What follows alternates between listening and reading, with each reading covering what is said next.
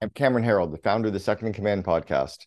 Really quick, before we jump into today's episode, you need to know about two important ways that we can help you and your company grow.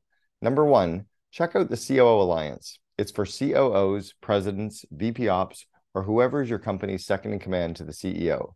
The COO Alliance is the world's leading community for the second in command, and it gives COOs the tools and connections to grow themselves and the company. Head over to COOalliance.com to learn more about our members and the results, the program, and our 10x guarantee. If you qualify for membership, you can set up a complimentary call with our team to discuss if it's right for you. I'll tell you about number two in a bit, but first, let's start this week's episode. Why do you want to bring in PE? Is it to sell the company? Is it to just get some fuel to help the company scale and grow? So basically, like a partnership. And because different PE firms have different focuses. And so one of the things you want to focus on or know is how is that PE firm funded? If they're funded by institutional investors, more than likely there is a very defined time frame on how long they're allowed to hold the company. Usually it's in the five to 10 year range. And so that's the first thing. Understand how they're funded.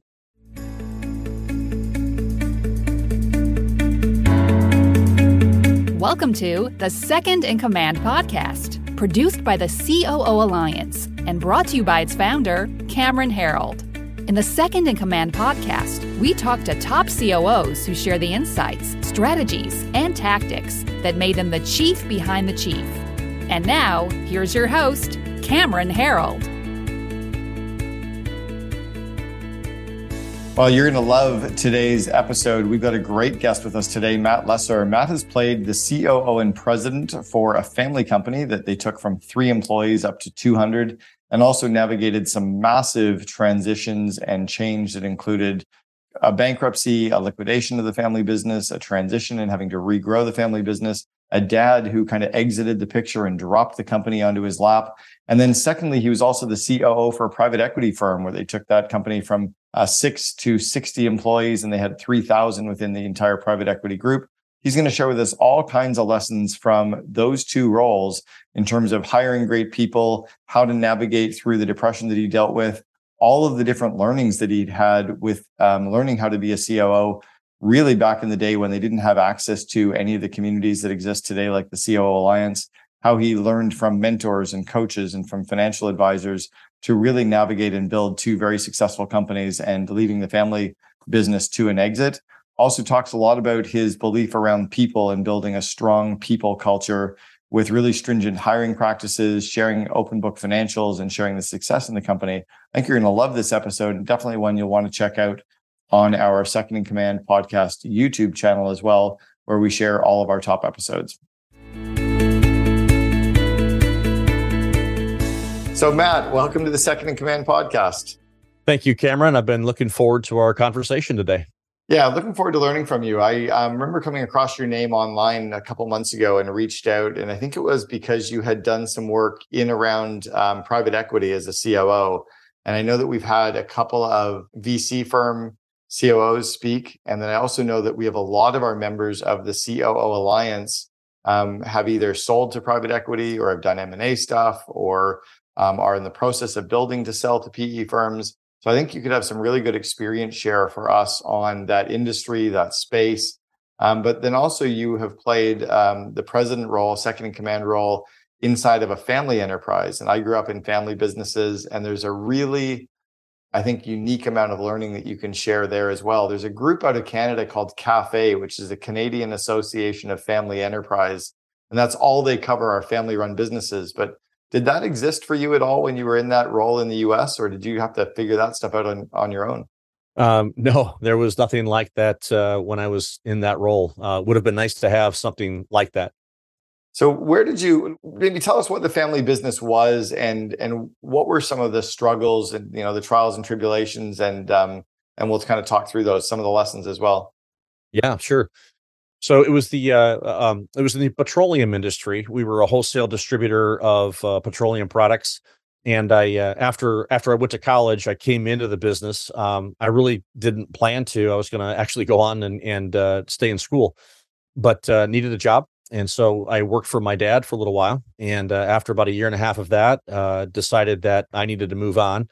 So when I went in to resign, he he flipped the table on me And instead of me leaving, he left. Oh. And uh, on his way out the door, he uh, turned it over to me. And so here I was. I was a 20, I think I was 24 at the time, maybe 25. And uh, here I was running this company.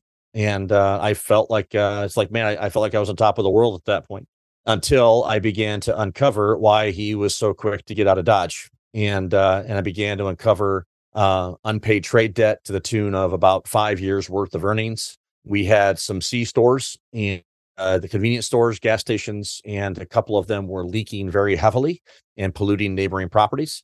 And uh, the EPA uh, doesn't like that.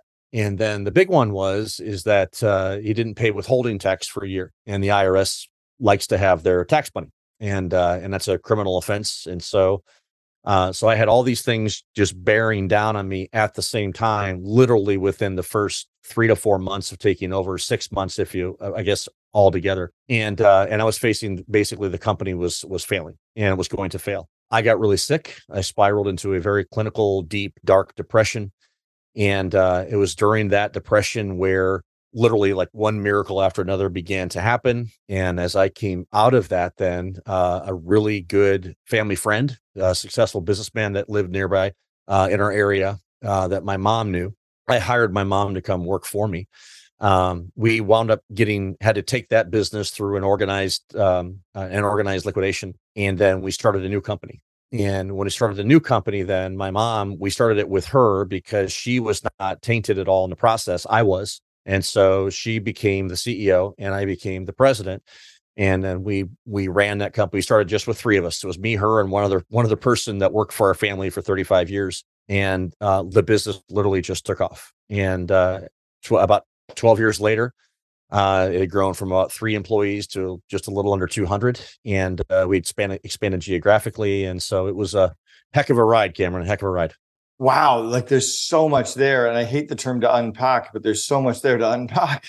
Um, shit. So did your dad know like that all this was happening like or you know was it planned was he doing this on purpose or was he just kind of sloppy and loose and shit got away from him and it got out of control so uh good question um i can't uh, you know I, i've had to kind of reconcile in my own mind that um that it wasn't intentional. Yeah. And so otherwise I'd go crazy. Yeah.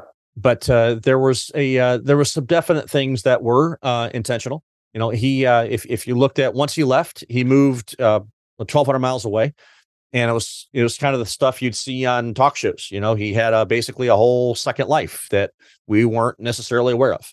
Okay. And uh, and that's where a lot of that money went that he took from the company. And so, um, did he intentionally try to you know, kind of stick me with it. And so that I took the fall for it all. I don't think so, but it's just what happened. Right.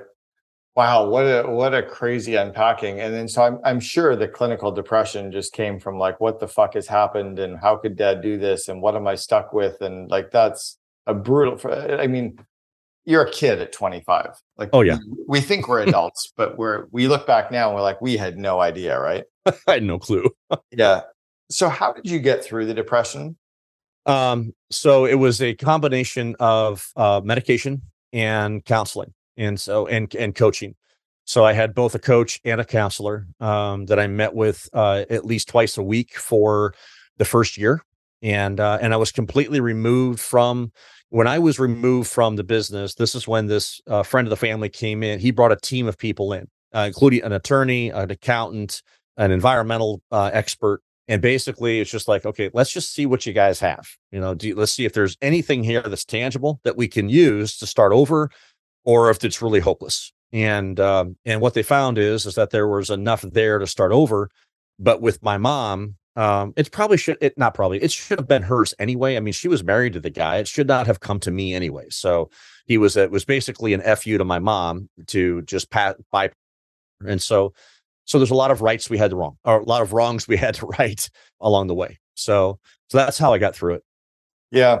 So the combination of the coaching, the combination of therapy, the combination of uh, some medication, and then in turning it around. So okay, so once once you then decide to then turn it, and then you you guys really did scale it. What were some of the things that you think you did right? Because uh, you were doing it right in an industry that your dad had done it wrong. So and you did it very successfully to get it up to a couple hundred people. What did you do right? Um, so the first thing we did right is um, we hired very, very well. we hired great people. So we uh, we had a very stringent hiring process, and um, we built. And that was number one. Number two, we were transparent.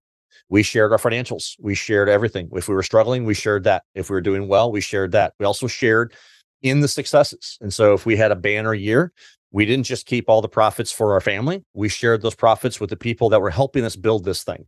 Another thing that we did right was uh, leadership, and that was something you know because you're right. I was a 25 year old kid. I and I went to business school. They don't teach you in business school how to take a business through what I had to go through, nor do they teach you how to scale it from three people to 200, especially in the area of leadership. And so one of the things I was just hungry for was okay, I need to learn how to be a leader and I got to learn how to do it really fast because I'm hiring people that are smarter than me, they're older than me, they're more experienced than me. And I have to figure out, and, and they're calling me boss. And I have to lead these people in a way that motivates them, that keeps them engaged, that they share ownership, and so literally it was what so it was anybody I could know that was leading a business, whether it was small business, medium business. Okay, can I buy you lunch? Can I buy an hour of your time? What books should I be reading? What classes should I take? What blah blah blah. And so it was just this un, insatiable appetite to learn because I knew if I didn't, this thing was not gonna, it was never get any bigger than me. And that's not what I wanted.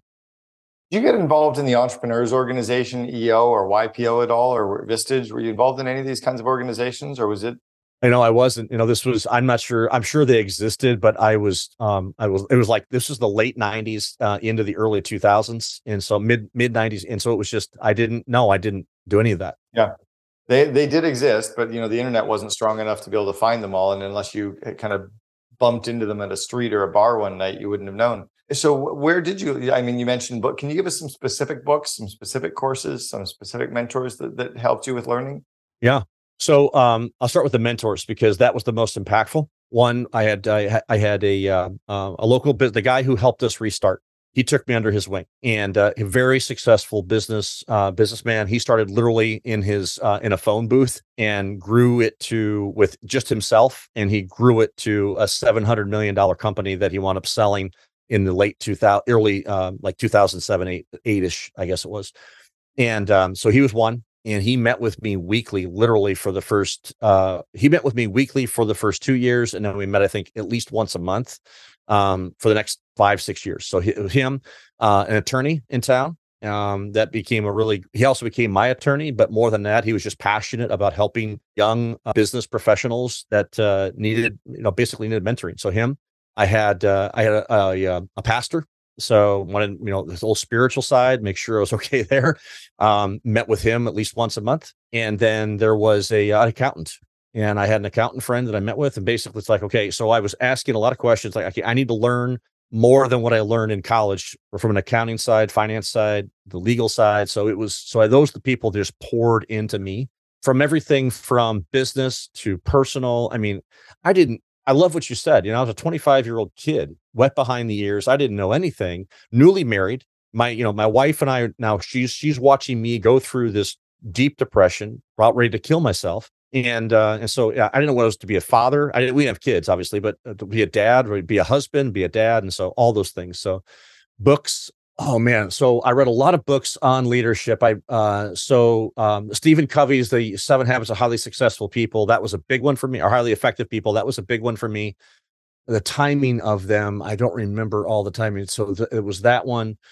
Um, emotional intelligence. I read a lot of books on just understanding yourself and others. I read a lot about like Myers Briggs, uh, DISC. Um, just trying to understand who I am, who others are those are huge. I think I think I think personality profiles are massively underappreciated for understanding oneself and understanding the others on our team. Mm-hmm. And I feel like personality profiles are used for the wrong reason when people use them for hiring. Oh yes. That's not what they're for. They're not they're not to hire somebody. They're like, once you've got them, let's learn about each other and get to understand each other so that we can actually build a better relationship with each other, right? That so that that's probably was huge. But I also think the big one is is that mentor, right? I think your your lawyer, your accountant, those are all good advice. But it sounds like that mentor and weekly coaching was massive for you. Oh man, it was massive. Yeah, I wouldn't be I wouldn't be sitting here today without that. I really wouldn't. So I know this is leaning back 20 years to talk about that, but do you think that there was um, anything that helped you be a better mentee, like to help you be coached? Because the coaching relationship is two ways, right? It's it's one the person either giving advice or using the Socratic method, and the other is us turning to them and being open and being vulnerable and being trustworthy and and asking for help and sometimes too. So what was it that you did that allowed you to be coachable? I think one, I was just hungry. I was I was hungry to learn. And uh and I guess there was there was really no question I was afraid to ask. And that was a uh, you know, I should have put my grandfather in that list too, because he mentored me from the time I was a kid. But uh, you know, one of the things that he taught me is he's like, you know, he'd say, Matthew, always be willing to appear to be dumb for the moment and be ignorant for a lifetime. And so he said, always ask questions. And he's like, and never let anybody tell you that questions are stupid. And so, and I took that to heart. You know, I asked questions of everybody, and I had people that got frustrated with me because I asked so many questions, but I didn't care because I really wanted to learn. And so um, I asked a lot of questions. I was hungry. I pursued, so I initiated contact. And so after the first time that we met, first couple times, I'm the one who said, "Okay, when can we meet again?" And he was very specific. He's like, you know, after every time we meet, you're going to have homework, you're going to have assignments to complete. When they're complete, you let me know. We'll meet again. So that was kind of my ticket for admission. Wow. And so Wow. I did. And um and so and that's what because I I kept wanting to learn. And so and that helped me actually later as as now I mentor. I, I do the same thing. It's like, okay, I, I'm willing to give you my time. I'm willing to invest it, Yes. but you have to be willing to work. Yeah, you got to you got to be willing to do the work. Did uh, have you reached out to him by the way in the last few years to say thank you for the work 20 years ago? Well, it, uh, it was a little bit more than that actually. When I sold the company, I went to work for him. Oh, cool. Okay, nice. So yeah. Um, I think it's it's interesting. I have a mentor from 30 years ago, and I I pinged him recently, and I just said, hey, I just want to say thanks. Like I learned a shit ton from you over those years, and I know that you knew it at the time, but like I still use so much of what you taught me, and I really appreciate it because it wasn't. Well, now yours was probably a paid relationship, but you know I wasn't even paying for the coaching, right? But even if it's a paid relationship, it's still Yeah. it's still so valuable. All right, so then you made the transition. Oh, and, and you also talked about um, you know, really stringent hiring, or sharing financials, sharing successes. So, did you guys follow the Jack Stack Great Game of Business model for Open Book Financials, or did you have a model for that, or was it just your accountant helping you? It was um, a lot of this was trial and error, man. And so, no, we just decided that we would. There were many things that my dad did that we didn't want to do, and one of those was hide the financial So it's it's difficult to take from your own business if you're sharing openly what your own business is making. And so we just wanted to. There were just certain things that we saw that were done that we wanted to do the opposite of, and that's what we did. Um, so yes, our accountant did help us on on on what how the formatting and that kind of stuff. But you know, literally, it was you know, if one of our employees wanted to know you know how much money was in the bank, we'd tell them. Yeah, that's that was a lesson I learned when I was uh, 20 years old, running my first house painting business. Was and it's actually easier to open up the financials than one thinks, right? It- that most employees think we're making more than we are as the owner or as an operator. Most of them think the management team is earning more than they are. Um, and most of them have no idea about all the expenses, but they know the revenue, right? We've always got sales targets, but they don't have any idea of all the expenses in a company. That's right. Did you have a good system for the open book financials? Did you can you walk us through what that system was to open them up monthly? Uh, we did it quarterly, and so no, there was not really a system that we used. I just literally would take the uh, the month end close and uh, and compile it quarterly, and basically just take a copy of the P and L and a copy of the balance sheet, and I would distribute it and say, "Here you go." And uh, and if anybody asked for cash flow, I don't think anybody actually asked for cash flow statements, but and we go over. I would literally unpack the P and L and unpack the balance sheet so people could see, you know, here's where we are, here's where we need to improve. So it, it turned into a great discussion because it was okay. Well, uh, here's um, you know, here are things, and on the on the expense side, then we did on I uh, I got very detailed on the expenses. I showed the detailed expense statement rather than just um, big buckets so that way they could see you know this is what it's costing you know our some of our biggest especially our biggest line items so Yeah, we were very similar at 1 800 Got Junk. We did a monthly open book financial meeting. It was a requirement for all employees to attend. And we'd walk them through the P and L, at times the balance sheet. But we we always taught them a little bit too. Like every every month we taught them a little bit more. It's like, well, here's what oh, you know, overhead is, or here's what COGS is, or here's what like, you know, um, trial and, and and then we opened up the general ledger as well to show them all the expenses. And it was extraordinary how much money they helped us save because they they started to see the business like operators, right? Is that where the sharing the successes came from and sharing some of the profits with people? Yeah, it led to that absolutely because when people saw, you know, if if they saw waste, especially, and it helped us eliminate that waste, obviously that dropped right to the bottom line. And so, um, because they took ownership in helping us, we wanted to give that ownership right back to them. Know, we weren't necessarily uh, big fans of giving away stock in the company, but we did we did have programs that were had like ghost shares and, and those kinds of things. But um, but we just try to be very generous when it came times to sharing, you know, whether it be bonuses or whatever it was and letting them see, okay, this is how you helped us get to where we are. This is where we were. This is where we are, and this is where we're going. And uh, and we had a lot of a lot of loyalty because of that. I love that. All right. So then you transitioned. Did you sell the company? What was the the kind of exit for you to then go off and start working in PE?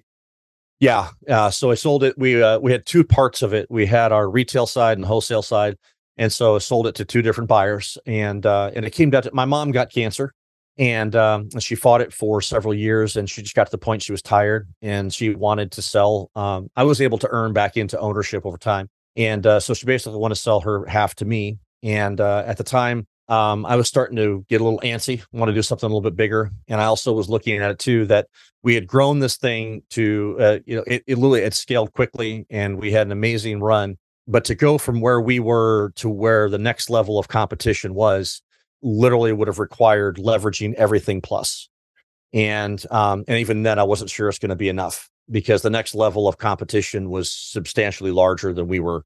And so I, you know, I, we had some, we had a couple of of our competitors that were dear friends, and um, and so I was talking with them, sharing my concerns with with taking on so much debt to make this thing work, and uh, literally came down to, you know what, I don't think I'm going to do this because um, I don't want to risk these people's lives for my ego. Yeah. And uh, and my com- my competitors, I knew they'd take care of them, and they did. And so it was better to sell. That's really cool. All right. So then you make a transition over to private equity. How how's that happen? How did you connect with that? Oh, was that your your mentor that was running the so, so at the same time that I was selling my company, and I actually I didn't even know this because he kept it so hush hush. He was actually in the process of negotiating the sale of his company. I mean, a much much larger company. And so, um, as I was contemplating what to do, he re, he said to me, he says, "Hey," he said, um, "Why don't you sell it?" It was his his recommendation. He's like, "Sell it." Come work for me. He says, I, I'm starting, I want to start this private equity firm, but from a different point of view. And I want to focus on some different things. He says, I need help though, because he says, I'm running this, you know, this, this 800 pound gorilla over here. So I don't have time to dedicate to it. So come over, help me build it. And, uh, and we'll, we'll, we'll go from there. And that was literally all the structure he had. Basically, it's like, here's the idea I have. I need help because I'm running this thing over here. So, uh, if you sell it, you know, you have a job. And that's, that's kind of what it was. All right. So then you guys start off and build out a, a, private equity firm together. So what was what were some of the lessons in there, and, and how were you running private equity differently? So we um, from the first the differently was we had a uh, a triple bottom line approach, but the the three approach which is not unique, but um, our approach was, and that is our first and foremost our first focus was financial because if you're not making money, you're not a legitimate uh, private equity firm. You're not viable either. So I got to make money. Second was uh, what we called cultural return. And that was a focus on our people. We wanted to really focus on building relational health in the lives of our employees, in their families, and in the communities in which they um, they were involved.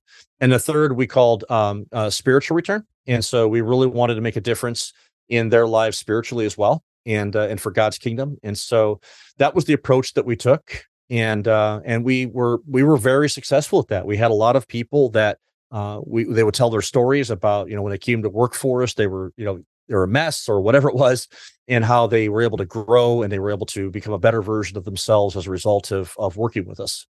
I like it. Okay, so you scale that thing up as well. I mean, you got that up to sixty full time employees, and then a few thousand kind of underneath the umbrella of the PE firm. What were the kinds of firms that you guys were you know investing in or acquiring? Was uh, manufacturing and distribution were the two primary. Um, and so uh, it was a uh, interestingly enough, before he sold the the big company, he had already invested in another one uh, years ago, and it just so happened it was a family owned business in Florida, and uh, he was on the board. And it just so happened that one by one, the owners, um, be, the family began to sell shares, and they sold them to him So by the time he sold his company, he was a majority shareholder in this other company. So we already had our first major acquisition done, and that became the fuel. Then that, uh, in addition to the um, the sale of the company, obviously that was our powder to reinvest. Um, but we already had our first operational company that was growing quite rapidly. So Yep. So we had that, and and then uh, over time, we basically wanted to build a like a platform model where we had five major platforms. We had we had uh, uh, construction, we had manufacturing, we had distribution, uh, we had recreation, and uh, and technology. And um, and basically, what we wanted to do was position the company, um, the holding company, in a way so we would become basically a support system for each of the platforms and the platform leaders, so they can do their own M and A work and that's the way it functions today how do you support companies within that network what what kind what does support mean support means um, you're providing uh, oftentimes you're providing financial support. We often refer to it as uh, we'd lend our balance sheet so that they can make acquisitions. We've legal so we'd provide legal support. We always had a legal uh, retainer and then eventually had legal on staff. And uh, uh, leadership development hr so we would provide a lot of that in house we do a lot of hiring either with them or for them and then leadership development we would go on site we would train their teams um, oftentimes we would recruit um, if a ceo either didn't stay or we had to recruit a ceo we would often do that so we made sure that they kind of went through our hiring process and our training so they had our ethos to take with them uh, organizational culture was extremely important to us very focused on that and so, uh, so those are just a few ways. I mean, there are there are a ton of other ways as well too, but those are probably the biggest. One of the rumors on the street is that anytime a you know a company sells to a PE firm, the PE firm replaces the CEO. How often, you know, what percentage of the time is the PE firm replacing the CEO, and what percentage of the time is it the CEO wants to leave and the C, you know the PE firm is is helping that happen? Yeah, that's a great question. And I think um, honestly, it depends on the PE firm and it depends on their process.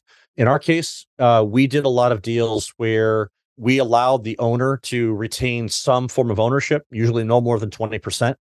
And uh, and they would stay on. And uh, and so and that was a successful 50% of the time. And so sometimes it worked, sometimes it didn't, quite frankly. So it was a, I guess that was about a 50% success rate. And uh, if it didn't work out, then we would uh, replace the CEO, and uh, and usually it was one of the past owners. And at that time, either they would um, sell their shares or retain their shares, but no longer be an operating member of the company. So um, our desire was not necessarily to walk in and replace the CEO or the leadership team. Our desire was to work with them, but to bring in um, is, is from a cultural perspective, especially our focus on people development and leadership development and uh, and and that's and if they didn't get on board with that, then that's where we would uh, have talks about replacing um, the CEO. Interesting.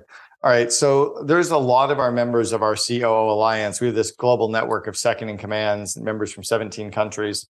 They all typically are in around the $40 million size, but their smallest is 5 million, the biggest about 1.2 billion. There's a lot of discussion around um, selling companies to PE firms or, you know, working with PE firms for financing or doing M&A curious how what what should a company if they're looking to sell to a PE firm or work with a PE firm, how do they select a good PE firm? What do they watch out for? What are kind of the you know open the kimono, show us what what they should be careful of or what's good and how to know it's good.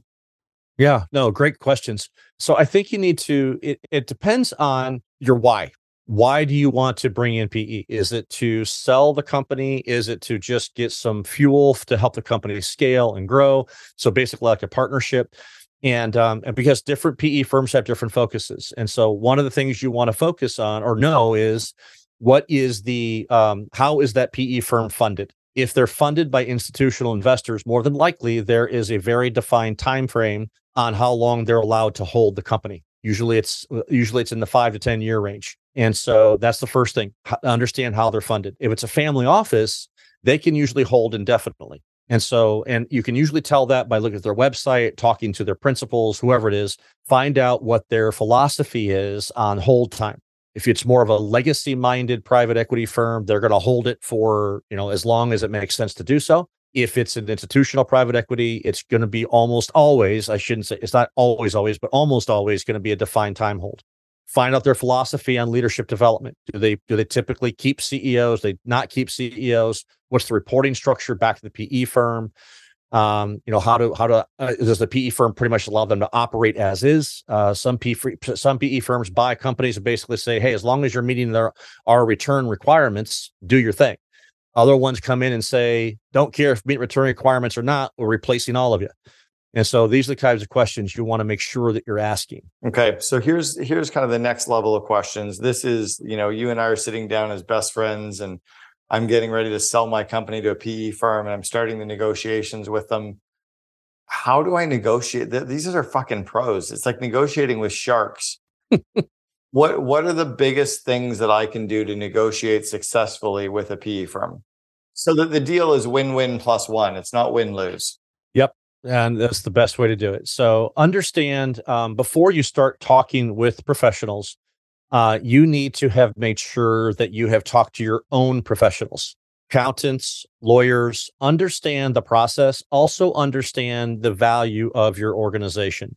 Uh, do a uh, figure out a quality of earnings. Get a quality of earnings report done so you understand um, basically how your company makes money and the value that's associated to those earning streams you need to have a very good idea going into it. Okay, my company produces X and this industry is seeing, you know, multiples of X times whatever it is.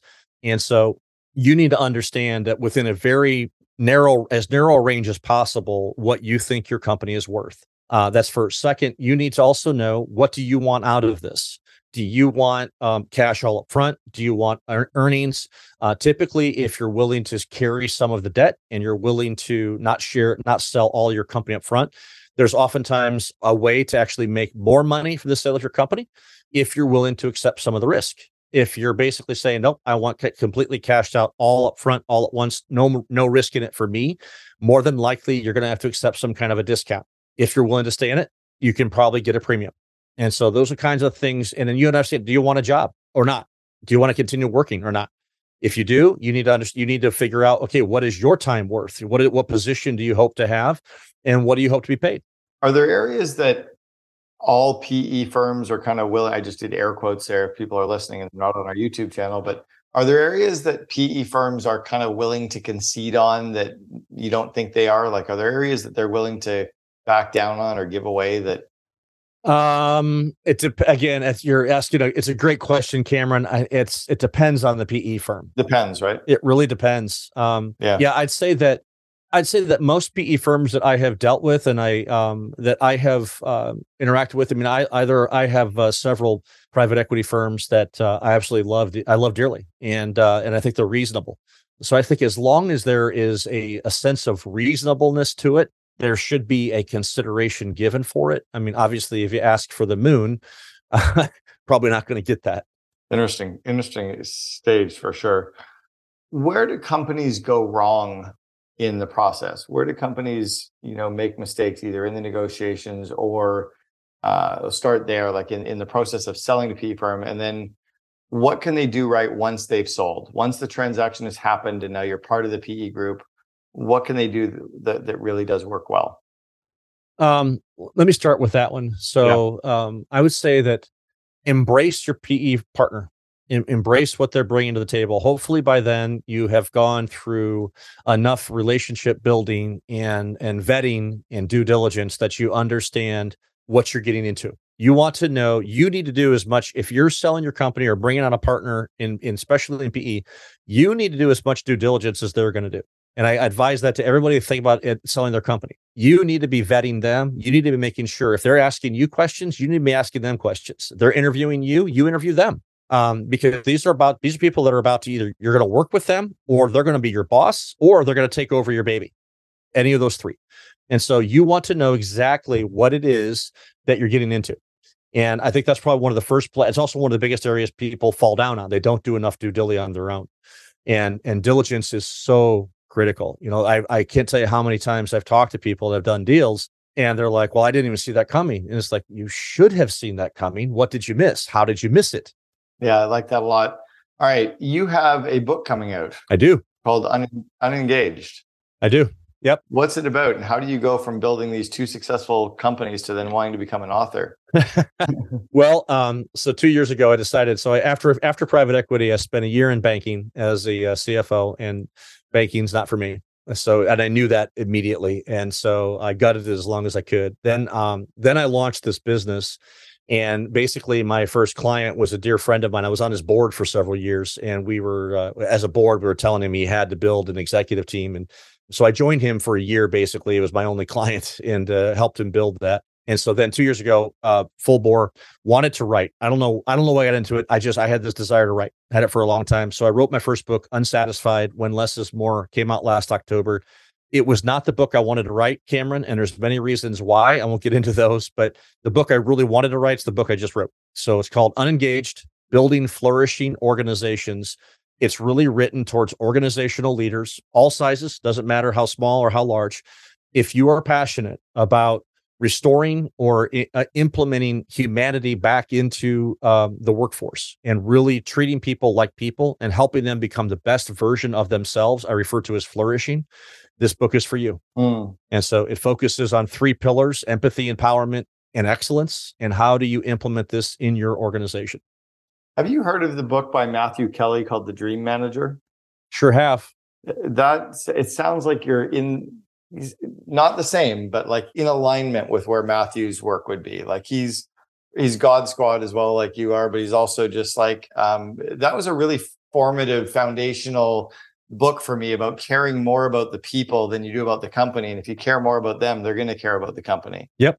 Is that yep kind of line up with some of your work? It does actually. Interestingly enough, Matthew Kelly's consulting firm is called Floyd Consulting. Yeah. The CEO of his firm wrote my foreword. Kate Volman. That's great. Nope. Yeah. So small world. I had dinner with Matthew. Um, my son and I had dinner with him in Vancouver. Ooh, oh. 10 years ago now. But it's funny. I was sitting at, a, at an event. I've, I've invested in myself being in a part of a lot of mastermind communities over the years. And I did seven years of one of them called Strategic Coach. And I remember sitting in a strategic coach meeting in Chicago and mentioning the book, The Dream Manager. And, and the whole group of 60 people started laughing. I'm like, what's so funny? This is good stuff. And this woman at the other side of the room puts her hand up. She goes, "Hi, my name is Mary Miller. I'm the book. You know, the book was based on my story." I'm like, "That's like what? I didn't know it was really real. That like she she and her husband were in the room, and they were the ones that had built the janitorial company that the Dream Manager was written about. And so anyway, Mary and I became friends, and um, it was pretty funny story to see that. I just thought it was a fable. I didn't know it was actually about a real company. Wow. Yeah. Well, interestingly enough, the company I worked for with my friend for a year they had just implemented the Dream Manager program in their company, and uh, the stories that we had were unbelievable. Yeah, just the excitement, and so yeah, good stuff. It's fantastic, and it's it's had a really really big lasting impact on all of the companies that I've worked with over the years. All right, I want to go back to the 22 year old Matt, and I want you to give yourself some advice. What advice would you have loved to have had at 22 that you now know to be true today? Don't do it on your own. Don't do it alone don't even try. Ask for help and receive it and realize that there's power in companionship and there's power in relationship. At 22, I was very much a maverick and do it myself, go on my own. And uh, that's been the, one of the hu- biggest, biggest learnings of my life, both professionally and personally, Cameron. And so you don't necessarily mean a co-owner. You mean like mentoring and advice and and asking for help, but you don't necessarily mean going it alone as, as having a co-owner of your business. That's correct. Yes. Okay. Mentoring. Uh, even now, I have a personal board of directors. We meet quarterly. We talk about personal, we talk about business. And so, yeah, just have somebody that goes with you. And what I have found throughout my entire life is that, uh, I should say, well, since the 20s, is that people are willing. You just have to ask. It was great. Matt Lesser, thank you so much for sharing with us on the Second in Command podcast. Really appreciate the time. Thank you, sir. Appreciate it. You've been listening to Second in Command, brought to you by COO Alliance founder Cameron Herold. If you enjoyed this episode, please be sure to like, share, and subscribe to us on Apple Podcasts, Spotify, and our other podcast streaming platforms. For more best practices from industry leading COOs, visit COOalliance.com.